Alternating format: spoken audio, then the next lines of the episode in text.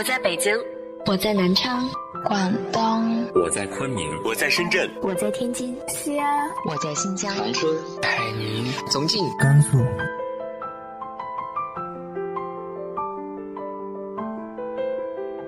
这里是 FM 幺八零八四，昨天的你的现在的未来，我是主播背着吉他的蝙蝠女侠。无论你在哪儿，这里都有我的温暖等你。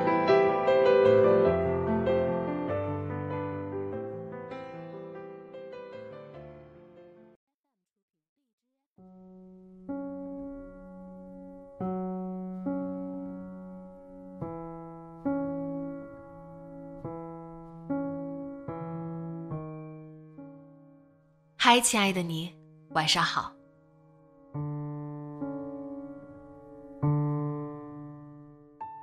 小的时候，我总觉得天下的父母哪有不爱自己的孩子的。长大后才知道，这个光怪陆离的世界，什么事都有可能发生。我们也不需要怨天尤人。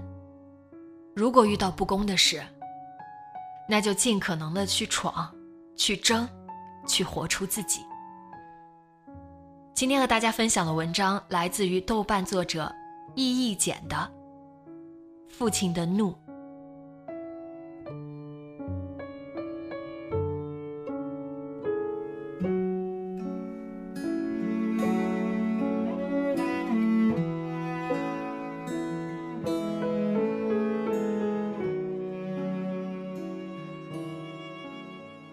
父亲像只火药桶，这样的比喻并不恰当。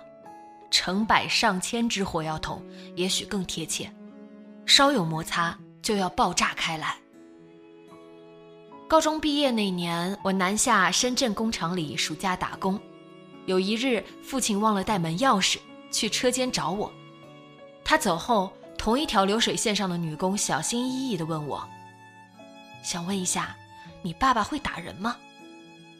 我意外也不意外，他看了我一会儿，回答很简单：他看起来就像是那种会打人的男人。我父亲就是个满腹怒火的人，遗传了他的父亲，躁郁、狂暴，随时随地都有怒不可遏的导火索。祖父虽然在我小学还没毕业就去世了，音容早已不再清晰。但是我仍清晰记得好几次，我放学回家，发现祖母躺在床上，服用一些治疗跌打损伤的药丸。从祖母抱怨的零星话语中，我了解到，无非就是偶尔米饭半生半熟，菜里盐加多了，夏日暴雨没来得及收翻晒的谷物之类的事情。父母在那什么计划的年代里，为了有男孩传宗接代，同时不被抓到。常年在南方某城，我的小学时代一共也就见过几回面，大部分就回来一晚，将一个个不足周岁的妹妹送回来给祖父母抚养。在家逗留最长的一次是祖父病重的那一年，那时候我的弟弟已经出生了。夏天夜晚，我们小孩子喜欢在一张竹床上面乘凉，农村夜晚凉爽。睡着了还是盖张被子或者回床上去睡的。我在念五年级还是六年级记不清了，作业还算比较多，天黑以后还得在灯下写一会儿。有一回我写的正酣，突然背上飞来横祸一闷棍，小孩子第一反应自然是哭，然后委屈从脚底上涌到脑门，没来得及问为什么，我做错了什么。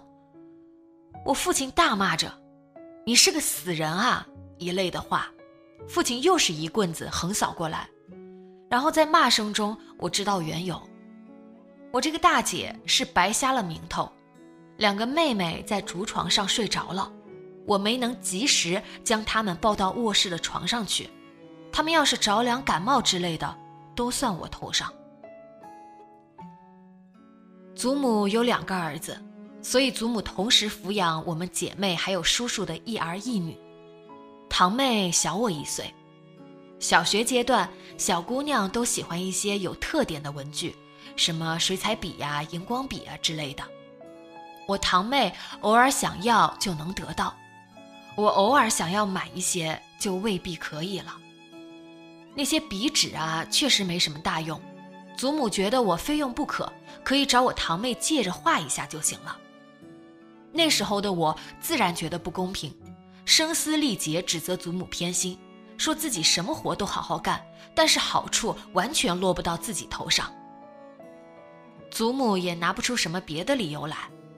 来来回回就那么一句：“你叔叔每年都给家里寄钱，他花的是自己爸妈的钱，你爸妈又不寄钱，你闹哪门子？喊破天都没用。”年复一年，小姑娘越大越花哨，这种情况自然只多不少。我和堂妹争东西的情形自然就传出去了。进入初中之后。大概是信了命这种东西，再不说什么偏心、偏爱、不公的事了。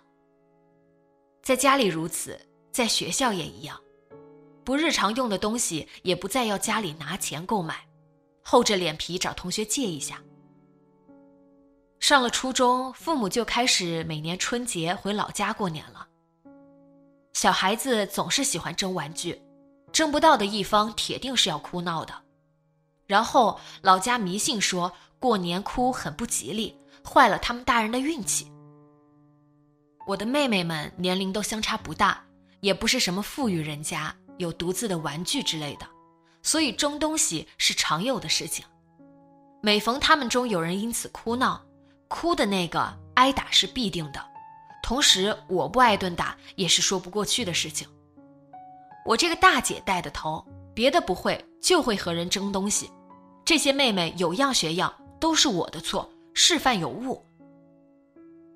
我只觉得父亲无理，断不敢说出“他们争抢与我何干”这样子的话来，不然打得更凶了。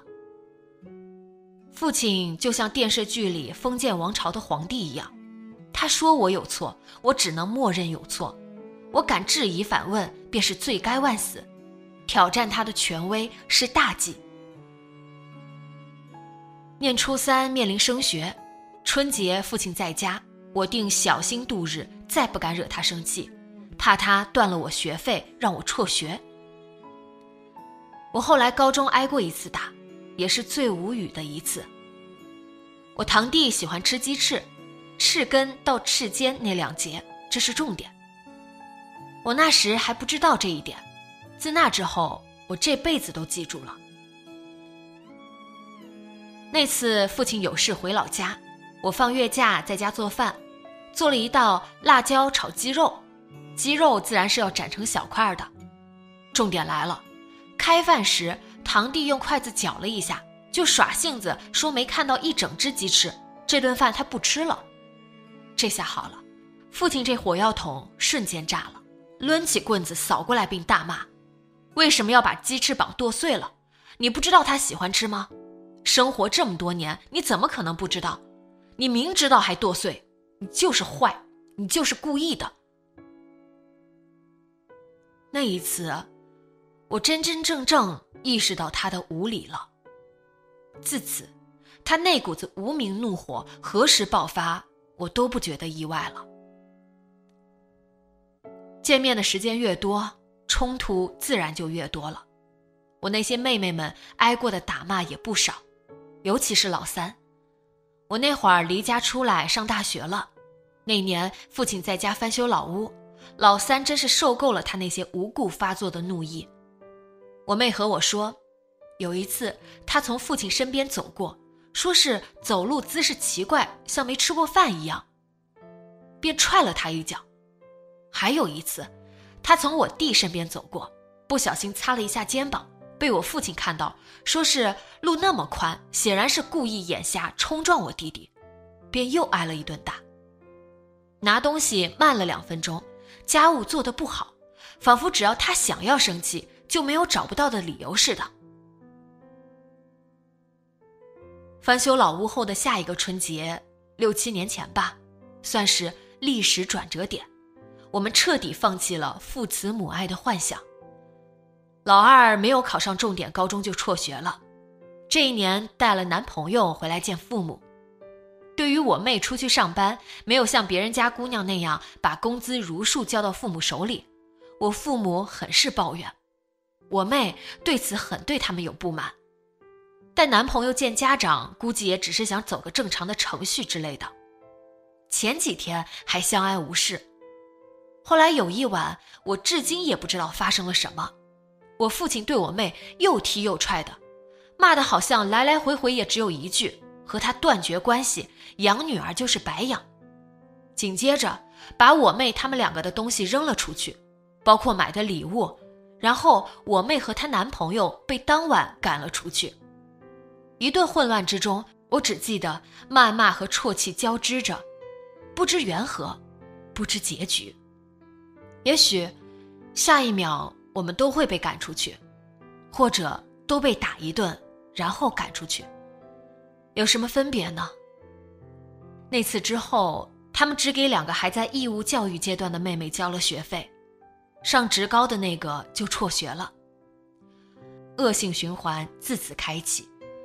老二再没有和他们联系过，父亲每次看到我们都是白眼狼白眼狼的，非打即骂，我们也不想受虐似的去他眼跟前晃荡，他愈加觉得我们不孝顺，怒意愈盛。父亲现在迁怒于祖母，与其关系闹得很僵，说是祖母养育我们的时候教导无方。今年父亲在家建房子，母亲开口找我们要钱未果。他们的不满，我用脚趾头都能想出来。我现在打电话给祖母，基本上都在听她控诉。父母亲逢人便说，别人嫁女儿得了十几万、几十万的都有，我还倒贴几千块。他们前两年有意修复与老三的关系，我外甥女出生，他们去看了几次，拿了红包那种。但是我妹妹每次都用心的回了相应分量的赠礼。我的父母，大概就是那种不适合做父母，却又做了好多孩子的父母，所以他们人生艰难。我们青少年那一段也很难堪。他们给我们撒下一片或大或小的阴影，我们只能自己去努力，寻找一点一丝的春风阳光，还要担心他们会突然出来截胡。我只是想讲述人生过往的故事。并不因此回忆多有伤心之情或者抱怨之意。世间凡人皆有遗憾吧，只是我的遗憾在此罢了。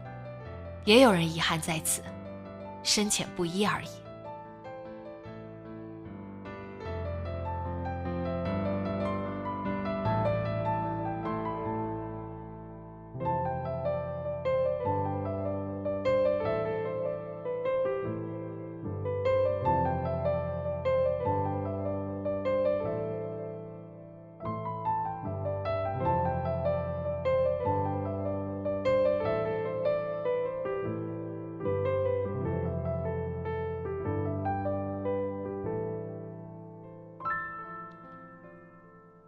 你的遗憾又在哪儿呢？直接在节目下方留言告诉我吧。今天的节目就到这里，节目原文和封面请关注微信公众号“背着吉他的蝙蝠女侠”，电台和主播相关请关注新浪微博“背着吉他的蝙蝠女侠”。今晚做个好梦，晚安。